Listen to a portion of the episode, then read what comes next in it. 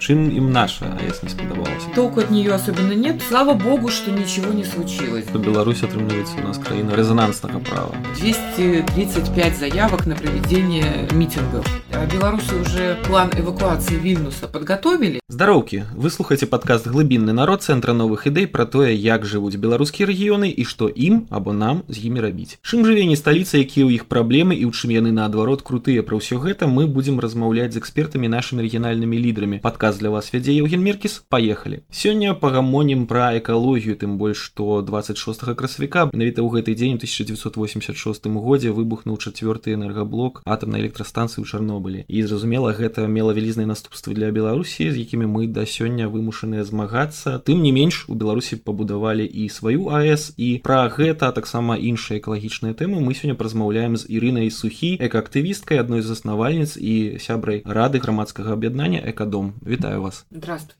Спадарня Ірына, наколькі наогул актуальна зараз займацца экалогіяй, калі на двары ў нас такія пературбацыі, звязаныя з палітычнай сітуацыяй, наколькі лёгка гэта даецца экаактывістам? Это, конечно, нелегко, но тем не менее экологические проблемы, они долгоиграющие. Дело в том, что политический кризис пройдет, загрязненная территория или влияние на здоровье этих различных веществ или выбросов останется. Поэтому нам кажется, что несмотря ни на что, экологические проблемы никуда не исчезли, и заботиться о нашей окружающей среде нужно и сейчас. Понятно, что при других обстоятельствах мы, наверное, быстрее бы смогли что-то поменять в лучшую сторону, но есть как есть. А какие достижения альбо страты есть за прошлые полгода? По поводу достижений очень сложно говорить, потому что, вот, например, за прошедшие десять лет одно из наших достижений мы считали, что нам удалось изменить экологическое законодательство к лучшему, вот именно в области участия общественности в принятии экологически значимых решений. Это вот был такой процесс, который ну, длился десять лет с какими-то жалобами в международные конвенции, Орхусские. Орхусские конвенции писали белорусским властям, что нужно там что-то менять, улучшать. В конце концов, значит, появилось неплохое постановление об участии общественности в экологически значимых решениях. Мы пытались влиять на правоприменительную практику. И что сейчас? Что зараз? То есть это все, в общем, когда у нас правовой дефолт, он дефолт во всех областях. И, в общем, говорить сейчас об участии общественности очень сложно, потому что, с одной стороны, особенно не привлекают в принятие решений, а с другой стороны, повлиять на это стало еще менее возможно, чем было раньше. Поэтому, конечно, эти полгода — это очень специальные обстоятельства, в которых мы живем и работаем. Но, тем не менее, там, ну, в каких-то других вещах, вот новые правила содержания зеленых насаждений и ухода за ним, наконец-то в них прописано, что вот топирование или вот эта вот обрезка под столб запрещена. Нарешьте. Да. Здравствуйте, вот у нас вдруг теперь вот такая вот радость. Несмотря на то, что это все равно происходит кое-где, но сейчас хотя бы можно этому противостоять, и там это вот черным по белому написано, что такие вещи делать нельзя. А побелка древу? Ой, слушайте, побелка древу, то есть она, с одной стороны, не вредит никому, но и, в общем, и толку от нее особенно нету, это какая-то такая вот, я не знаю, как валуны у нас вдоль дороги красят mm. во всякие краски или цвета. Ну, то есть то же самое с деревьями. Если у кого-то есть лишняя побелка, пусть красят. Зразумела, тады, калі перайсці да больш глобальных экалагічных тэмаў, канешне, тут варта прыгадаць АЭС востраўцы. Што на вашу кропку гледжання трэба зараз рабіць? Бо АЭС ужо пабудаваная, яе ўжо запусцілі. Пры гэтым там рэгулярна да грамадскасці даносяцца чуткі аб нейкіх чарговых інцыдэнтах. То і адключаюць, то зноў і включают энергосетку. Ваша думка, что зараз треба робить за АЭС? Что с ней делать? С моей точки зрения, ее не нужно, конечно, запускать. Нужно со всех сторон посмотреть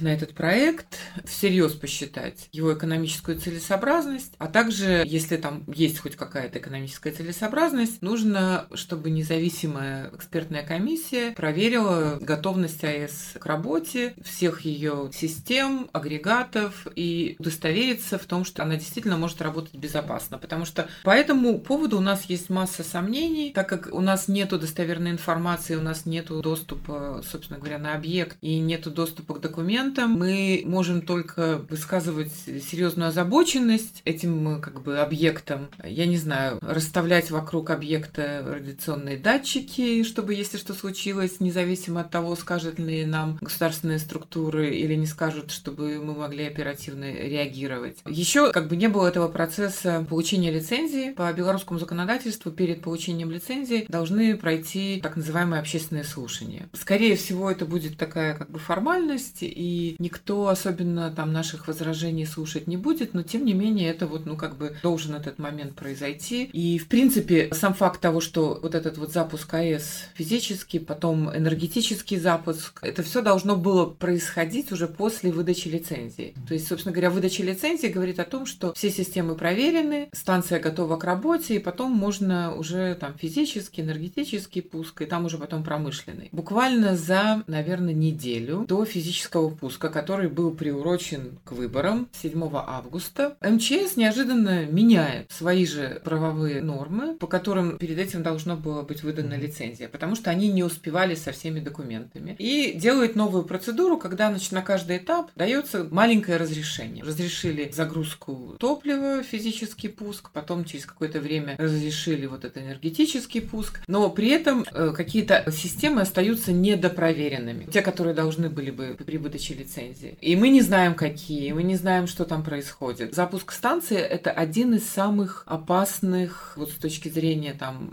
аварийности процессов. То есть это вот, ну как бы в мировой практике считается, что это требует особого внимания. И ну вот у нас он таким образом происходит сейчас. Это все как бы слава богу, что ничего не случилось, да, слава богу, что там были какие-то неполадки, но они все были связаны с электрическим оборудованием, это никак не коснулось, собственно говоря, реактора, не было никаких выбросов, ну, пока нам повезло. Ну, для широкой громадскости АЭС уже працуе, выпрацоўвае энергию, усе энергоблоки працуюць. Не-не-не, то есть это только первый блок, второй еще даже не закончен. Я вообще не знаю, мне кажется, сейчас реактор заглушен, то есть после вот этих всяких опытных тестирований разных этих самых там, были какие-то взрывы генераторов, еще что-то. И сейчас, по идее, ну, я не знаю, они планировали в первом квартале, то есть вот квартал подходит к концу. Мы, конечно, там веселимся, что они сейчас возьмут как бы промышленный запуск, приурочат к двадцать шестому апреля. Будет очень, конечно, символично. Символично. Сапраўды. Але з іншага боку, вось вельмі шмат нараканняў супраць АЭС мы чуем таксама з боку Еўрасаюза і нашых суседніх краін. Але таксама ёсць пры гэтым нейкая такая двуручнасць, бо ў самім Еўрасаюзе таксама ёсць атамныя электрастанцыі, можна прыгадаць тую ж самую Францыю, чыя энергетыка шмат у чым залежыць ад уласных АЭС. Чым ім наша АЭС не спадабалася? Можа быць, праблема проста ў тым, што яна вельмі блізка да мяжы атрымліваецца. Калі б яна стаяла дзесьці ў Мазыры, то пытанняў бы не было. Есть рекомендации вот этого пресловутого МАГАТЭ, которые все вспоминают и почему-то думают, что МАГАТЭ нам что-нибудь там типа гарантирует, то есть отвечает за безопасность. МАГАТЭ не является органом, который контролирует безопасность атомных станций. То, что они контролируют, это они контролируют нераспространение ядерных технологий для э, производства ядерного оружия. По поводу э, атомной энергетики, они являются лоббистами атомной энергетики. Они это агентство, которое было создано для распространения вот этого мирного атома. Поэтому они, конечно, у них есть экспертиза, компетенция, и они по запросам страны приезжают вот своими разными там миссиями и дают какие-то рекомендации. Но при этом, то есть мы не знаем, выполнены эти рекомендации, какие точно были даны рекомендации, это все ну, под покровом непрозрачности так и как бы остается. Так вот, по рекомендациям МАГАТЭ атомные станции не рекомендуется строить в густонаселенных районах, а в особенности близко к столицам государств. И вот белорусы, значит, сандалят эту станцию в сорока километрах от э, столицы Вильнюса. И вот э, по-хорошему, да, то есть мы так все время такой риторический вопрос задавали, то есть а белорусы уже план эвакуации Вильнюса подготовили, то есть если что-то случится и действительно будет серьезная там запроектная авария, то есть жителям Вильнюса придется эвакуироваться. За это отвечает Беларусь. То есть, по-хорошему, мы должны были бы, белорусская страна, разрабатывать там план эвакуации. А мы же все время говорим, что у нас все хорошо, все это самое. И там даже э, в оценке воздействия на окружающую среду написано, что при запроектной аварии радиоактивное загрязнение будет не дальше, чем три километра.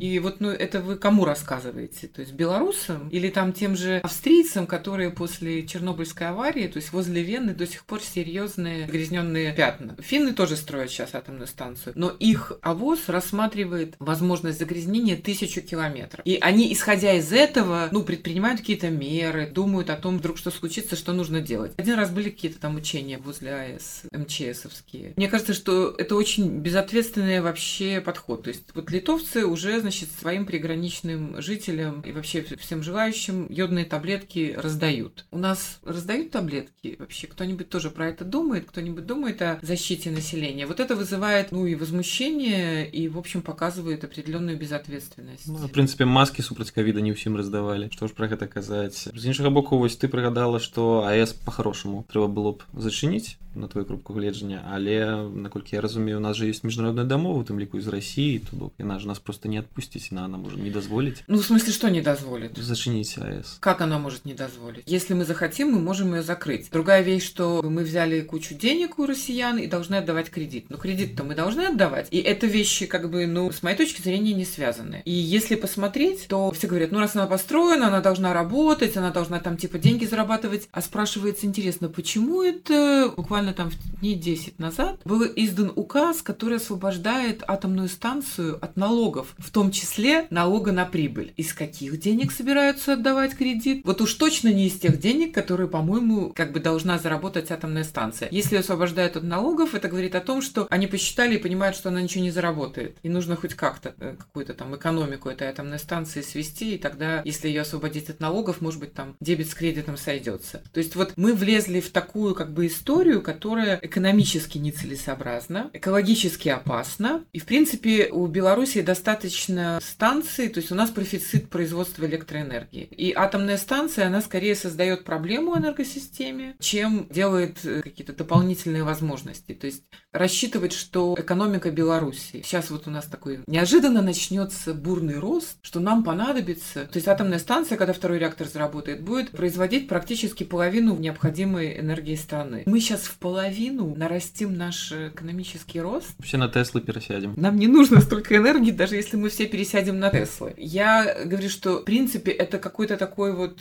проект, который, ну, всучили Беларуси. В большей степени, мне кажется, чтобы привязать ее к России, несмотря на то, что все время говорили, это диверсификация энергетики, это меньшая зависимость от России. Ну, вот какая она меньшая? В Беларуси никогда не было атомных станций. Соответственно, у нас не было никогда специалистов. Если Россия, у них есть атомная отрасль, и там, ну, как бы понятно. Ну, это их дела, ну, в общем, то есть у них это все как бы развивается, есть специалисты, есть технологии. Здесь мы привязаны к российской технологии, соответственно, к российским специалистам, к российскому ядерному топливу, которое, конечно, будет покупаться реже, чем мы там газ каждый, то есть газ все время нужен, а тут, значит, там типа купил и там несколько лет, значит, ты можешь не покупать. Но потом у нас появляются отработавшие ядерное топливо и другие там радиоактивные отходы, которые нужно хранить. Опять же, белорусам пели какие-то странные песни, несмотря что у России уже давно есть законодательство, которое запрещает ввозить на хранение радиоактивные отходы. Россия может только брать на переработку отработавшее ядерное топливо. То есть она берет это топливо, вычленяет какие-то полезные элементы, а все, мягко говоря, говнище нам обратно привозят, и мы должны за это отвечать, где-то хранить эти отходы, за ними нужно следить не сто лет, не двести, а некоторые элементы опасными остаются тысячелетия. Я все время предлагаю, вот вы представьте, что было тысячу лет назад на этой территории. Вот да. Мы там точно знаем, где кто жил, где кто какие там закопал отходы радиоактивные. Вот. И через тысячу лет мы должны об этом заботиться. Получится ли это у нас, да? То есть, вот, ну, как бы, то есть, если вот такими временными рамками, то есть мы закладываем мину там даже не нашим правнукам, то есть, не знаю, потомкам, которые должны будут с этим всем разбираться. И это тоже, вот, ну, с моей точки зрения, безответственное поведение. В принципе, в мире все начинают уходить от атомной энергетики, в том числе и та же пресловутая Франция. У них план по уменьшению процента атомной энергетики, переход на возобновляемые, в общем, как у всей Европы. Вся Европа сказала, что мы к пятидесятому году перейдем сто процентов на возобновляемую энергетику. Соответственно, все атомные станции в той же Франции будут закрыты. В Германии уже сейчас закрываются, по-моему, в двадцать втором году они сказали, практически все их закроют. То есть все от этого уходят. Это технологии прошлого столетия, а мы их тащим зачем-то сейчас сюда, чтобы быть, как обычно, на задворках цивилизованного мира. Политика у сферы энергетики Беларуси здорового человека, чтобы она предугледживала, что нам треба по-хорошему было пробить. Ну, смотрите, например, развитие возобновляемой энергетики очень хорошо сочетается с тем, что вот у нас сейчас газовая генерация электроэнергии. Очень удобно именно газовыми станциями балансировать разницу в генерации. Ну, понятно, что солнце у нас есть только днем, и вот если у нас солнечная энергия, то днем у нас много электричества, а вечером нету. Ну, соответственно, Соответственно, ветер не от солнца зависит, он по-другому, но тоже, то есть там разные пики, разные эти самые, их нужно коррелировать, именно как раз можно газовой генерацией, постепенно переходя вот на эту возобновляемую энергетику. После запуска атомной станции, даже еще даже, ну, до запуска, то есть у нас, в принципе, вот развитие возобновляемой энергетики, оно притормозилось, и понятно, что оно не будет развиваться, потому что некуда воткнуть, у нас там хватает энергии, и инвестировать в возобновляемую, если не создать какой-то специальный там климат для этого экономический, то есть очень сложно и вряд ли кто будет. То есть мы себя вот как бы приостановили в этом. А могли бы потихоньку действительно переходить к энергетической независимости через развитие возобновляемой энергетики. Что нам рабіць с теми землями, которые уже забруджены после выбуху на АЭС? Что треба менять у державной политицы? Ці есть, может быть, некие сучасные технологии, как эту всю радиацию, там, можно, кажется, достать с землю, с водой? Не, я думаю, что то есть, эти территории нужно оставить в покое. И, конечно, чем меньше там будет людей жить, тем лучше. На самом деле сейчас на загрязненных территориях живет больше миллиона человек. Безусловно, нельзя возвращать их в сельскохозяйственное производство. Ну, что сейчас происходит? То есть там какие-то земли указом как это, дезактивировали и сказали, что вот уже и жить здесь безопасно, и лишили людей там каких-то льгот. И вот как бы сельское хозяйство можно возвращать. Этого делать нельзя. Понятно, что, возможно, переселить всех людей сложно, экономически, например, там, сейчас Белоруссия не под силу, но тогда люди, которые там живут на этих территориях, должны понимать, как себя вести, предпринимать все необходимые меры безопасности, и их нужно обеспечивать максимально чистыми продуктами, а не то, чтобы они там у себя в огороде что-нибудь растили, или коровку держали, или что-нибудь еще. Тогда это можно более-менее, наверное, безопасно там проживать. И тогда вопрос, что там делать. То есть и какие тогда производства там, ну, можно придумать, что там развивать, то, что как бы не пашет землю, эти все радионуклеиды не размазывает. У нас же что? То есть вот если они пашут землю, это все тоже с пылью, и оно размазывается, и вот это вот пятно становится больше, как бы оно менее, менее радиоактивно, но сейчас же в чем опасность? Потому что как бы фон, например, не очень большой, но если в продукты попадает даже то небольшое количество радионуклеидов, а что делают? Вот был уже этот случай несколько лет назад, когда российские, по-моему, журналисты были там возле заповедника, увидели там фермера, который, значит, молоко. Спросили, а куда это вы молоко сдаете? Он сказал, что ну вот на ближайший молокозавод. Угостил их молоком, а они, не будь дураки, поехали, значит, в Минск и сдали в лабораторию. Оказалось, там превышение цезия, то есть, ну, только цезий проверяли. И потом уже там эту лабораторию заставляли, как бы сказать, что у них неправильная экспертиза, еще что-то. Ну, что происходит? Это молоко сдается в завод. У завода есть какое-то другое молоко, которое не радиоактивное. Они все это смешивают, и мы получаем условно соответствующее нормам молоко. Но при этом радиоактивные элементы там есть. И вот я выпиваю это молоко, и этот там атом цезия встраивается куда-то в мой организм. Стронций, по-моему, встраивается в кости, а цезий в органы, в сердце и все остальное. И оно там остается, и такое вот делает все время мини-внутреннее облучение. А потом мы все удивляемся, откуда нас там раки, болезни и все остальное. И вот это вот происходит. Эти вещи, насколько мне известно, в Беларуси никто не исследует. Исследовал это Бандажевский, и он, собственно говоря, и писал о том, что это может приводить к инфарктам, то есть вот этот цезий, встроенный в сердечную мышцу, еще что-то, ну и к другим всяким разным последствиям. Ну, мы помним, что его там всячески прессировали, он уехал в Украину, и в Украине он ведет исследование. И там у него был большой проект, не знаю, может, еще продолжается, когда он наблюдал несколько лет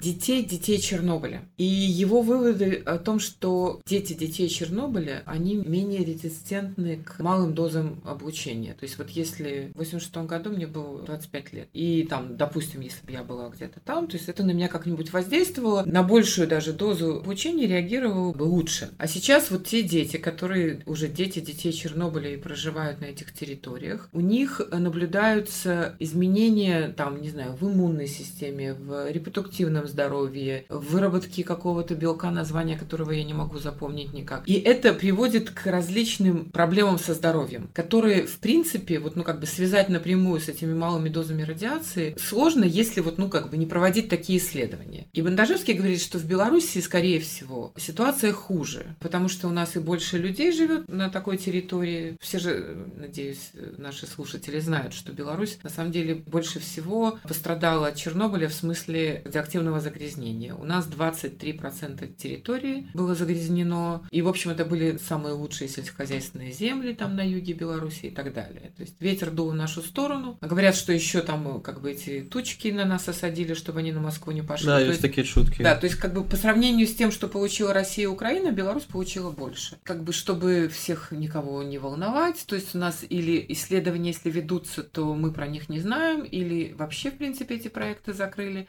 И поэтому люди, которые там остались, в общем, они заложники ситуации. А вот те мапы радиационного забрудживания, которые существуют еще с советских часов, накольки им можно доверять? Я думаю, что можно. Мне кажется, что тогда сначала как бы был этот процесс умалчивания, а потом уже как бы и Советский Союз разложился, развалился. Вот. И мне кажется, что в девяностые годы, то есть, была проведена действительно хорошая работа, и тогда было вот тоже много международной помощи, направленной на это. Вот у меня ощущение, что тем картам, кстати, можно доверять. Калі размаўляць не толькі пра радыяцыю, то на твой групу гледжання, якія экалагічныя тэмы для нас зараз самыя актуальныя ў две тысячи двадцать первом годзе для Беларусі ў цэлым і, можа быць, для рэгіёнаў? Я думаю, что, в принципе, в Беларусі и в регионах существует вот, ну, у нас такая серьезная проблема, что у нас вот эти новые производства, вот какое ни возьми, свежепостроенное или строящееся, все эти вещи заканчиваются как-то не очень удачно, да. Берем Светлогорский завод целлюлозно-бумажный, то есть построили китайцы, уехали, что-то там не так сделали, скорее всего, значит,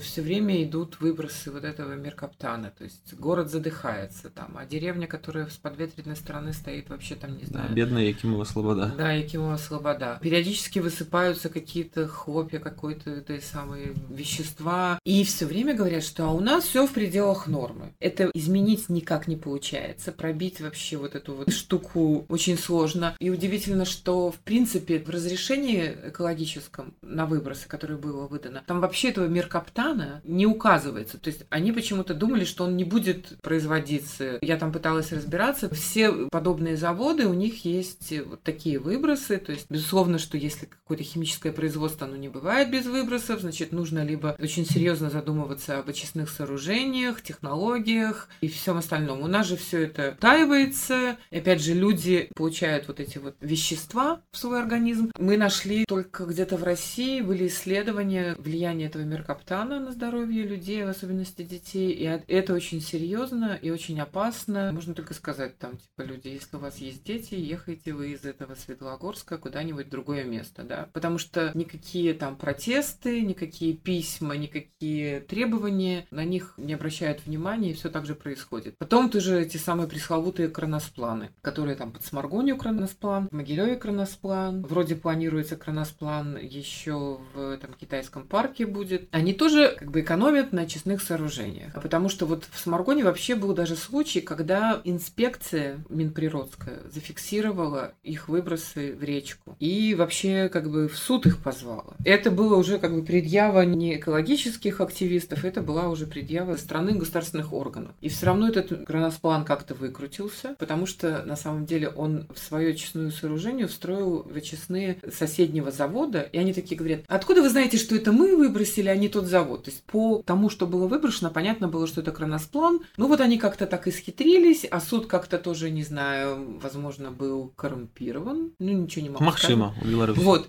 Ну то есть, ну когда даже госорганы не смогли приструнить и поставить на место этот кроносплан. В Могилёве, в принципе, там этот промышленный парк с кучей разных производств и выбросами. И там же какая ситуация, что микрорайон, который построен рядом, там просто квартиры так подешевели, то есть все оттуда вот, ну, просто берут и уезжают, потому что ничего другого с этим сделать невозможно. Это проблема. Ну, как бы и Брест, та же самая история, то есть этот завод, который чего только им не пообещали. Им пообещали референдум провести, им пообещали поставить, наверное, какие-то очистные сооружения, чего только не пообещали этим брестским активистам. В результате половину посадили, другую, наверное, не посадили, но уже мы не слышим. Но там же просто вот мы вели как-то мониторинг преследования брестских активистов. Это просто тоже такой вопиющий факт, как их и прессовали, и я сейчас не помню. Ну, это просто типа они, по-моему, подали там по двести тридцать пять заявок на проведение митингов и собраний, и получили одно разрешение. Ну, это вот про... Свобода сходова по-белорусски. Да. Вызывают восхищение жителей Бреста, потому что это, наверное, единственный такой вот пример, когда больше двух лет,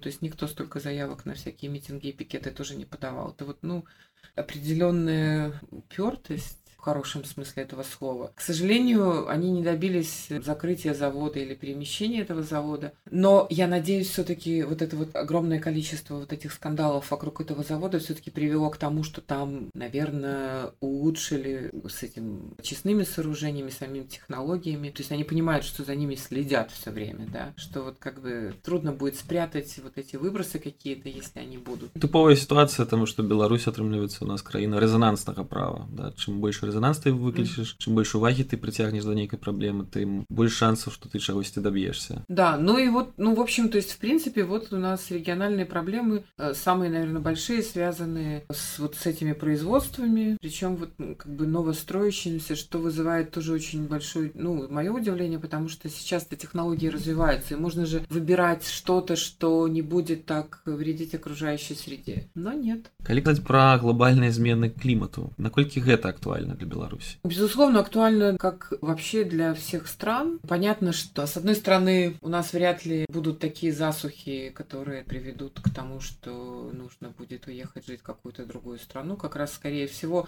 на самом деле, вот, ну, для Беларуси может быть опасность того, что изменение климата приведет к тому, что какие-то территории станут непригодны для жизни, и будет вот эта вот климатическая миграция. Беларусь, во-первых, у нас не очень большая плотность населения, и, соответственно, значит, у нас как бы не в, не, не в первой, как это, очереди мы будем сталкиваться с проблемами опустынивания. Но, тем не менее, вот опустынивание, оно у нас тоже как бы происходит. У нас климатическая зона, то есть если у нас здесь были леса, то есть мы, мы смещаемся в степную. То есть и вот это вот усыхание елей наших хвойных лесов, потому что мы самый край вот этой, то, что называется там тайги, наверное, может. А, потому что влажность воздуха у нас изменилась, а для нормального роста вот хвойных деревьев должна быть большая влажность. Потом у нас все фиксируют. Уровень грунтовых вод понизился. Колодцы. Все говорят, что в колодцах пропала вода. Я могу сказать, что у меня там вот есть хутор, и я, значит, там, типа, если двадцать лет назад я каждую весну, значит, толкала машину, вызывала трактор, то сейчас я уже много лет растаял снег, и все ушло. Вода ушла, не стоит. Уровень грунтовых вод становится ниже. Опять же, тем же соснам и елям не хватает их корневой системы, чтобы добраться до воды. То есть они начинают усыхать, и вот на самом деле этот короед, он не потому что короед, потому что ослабленные деревья, и они тогда не могут противостоять короеду. И это будет там менять облик Беларуси. Дети или внуки будут уже жить не в такой, как другие деревья будут у нас, я надеюсь, расти. Все такие радуются, ой, у нас потеплело, и значит там что-то мы сможем, не знаю, кукурузу выращивать. Но я думаю, что это все очень непростые изменения, это экосистемные изменения, которые будут влечь за собой разные проблемы. Кто-то помнит клещей в своем детстве в таком количестве именно этих. Я помню, что были только вот эти вот лосиные клещи, а эти же клещи пришли тоже вот, ну, с тем, что у нас меняется климат, у нас не такие суровые зимы, и они остаются и расползаются. Мы можем выращивать кукурузу и, с другой стороны, иметь кучу проблем, каких-то других насекомых, к которым мы не привыкли, и не знаем, как с ними бороться, и, соответственно, все будет непросто. Ну, и опять же, вот эти вот нетипичные для Беларуси явления, вот эти бураны, смерчи, вот этот рваный нервный климат, то есть сегодня у нас типа плюс тридцать, а потом у тебя температура там на двадцать градусов за сутки падает. То есть это вот все изменение климата, и, соответственно, тоже и для сельского хозяйства это угроза. То есть когда в мае все посадили там свою картошку или помидоры, и тут у нас неожиданно заморозки, которые, в принципе, раньше в это время у нас особенно не наблюдались. Или потом, то есть, град, или какой-нибудь смерч, который тоже все эти посевы там положил, еще что-то. То есть это на нас, на всех влияет. Ці існуюць некие программы, что робить с этим? Ну, э, должны быть разработаны как бы программы адаптации к изменению климата. В Европе, в городах стараются, во-первых, чтобы были, ну, больше водоемов, больше зелени, потому что они ожидают вот эти приступы жары, и чтобы жители городов могли как-то это нормально переживать. У нас же зеленый Минск уже давно не такой зеленый. Другие города там в некоторых вообще... В Гомеле, по-моему, там отлично все повырубали в центре. Ну, ну, Гомель есть... перестал быть зеленым городом. Ранее центральные улицы были целиком покрыты. Вот э, нужно как бы наоборот увеличивать количество зеленых зон, парков и всего остального, потому что это вот как бы микроклимат, который можно создать в тех местах, где живут люди, будет помогать этим людям в эту жару как бы выживать. У нас же все вместо этого идет в другую сторону. И я знаю, что разработана стратегия адаптации сельского хозяйства к климатическим изменениям, но она, по-моему, она была разработана при помощи какой-то, как всегда, программы про ООН там, и чего-то еще, лежит где-то на полочке и ничего не происходит. А должны быть программы для разных как бы отраслей, ну, в целом для страны по адаптации, потому что потом оно все придет, а мы, как всегда, не готовы. Слухай, Іра, а вось калі ты раптом станешь міністрам навакольнага асяроддзя, як бы ты змянила наогул всю гэту сістэму, тому што атрымліваецца, што ты і актывісты Экадома, іншых экалагічных арганізацый, яны ж рэгулярна ўзаемадзейнічаюць з гэтымі чыноўнікамі, бачаць, наколькі яны партыі, наколькі яны не разумеюць, магчыма, шмат дзе сваю задачу. Як нам рэарганізаваць гэтую сферу? Ці яна працуе добра? Не, ну смотрите, Минприроды, в этом-то и тоже беда, что все думают, что вот Минприроды должно этим заниматься. Минприроды никогда в одиночку не сможет с этими всеми проблемами справиться.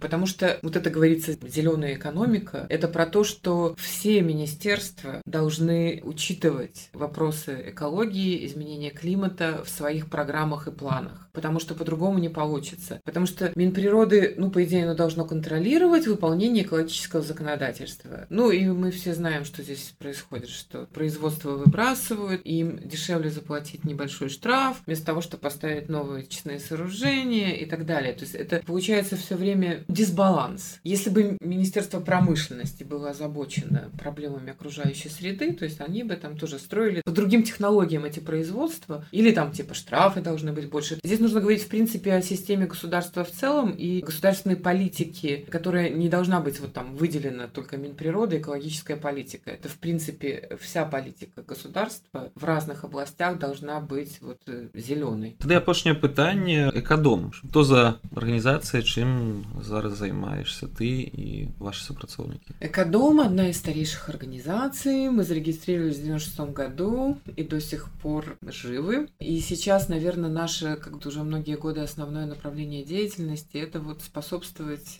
тому, чтобы общественность участвовала в принятии экологически значимых решений, чтобы мнение общественности учитывалось. Мы очень много вот, как бы, работаем с тем, чтобы менялось законодательство. Мы единственная организация, которая ходит в суды по экологическим вопросам, пытаясь вот это вот право на защиту наших экологических прав в суде продвигать, потому что на самом деле очень часто просто отказывают в иске, когда люди приходят и хотят защитить свое право на благоприятную окружающую среду. И это все тоже нужно менять. Кроме этого, у нас есть зеленый телефон, и это тоже в помощь гражданам, чтобы оказывать им консультации в том, как они могут защитить свое право на благоприятную окружающую среду. И, ну вот я хочу хочу сразу сказать, да, то есть мы получаем кучу звонков, там, приезжайте, у меня во дворе, значит, рубят дерево, спасите мое дерево. Мы не можем спасти все деревья, то есть это все-таки ответственность граждан. Если это ваше дерево, защитить должны вы его, но мы можем вам рассказать, какие законы существуют, какие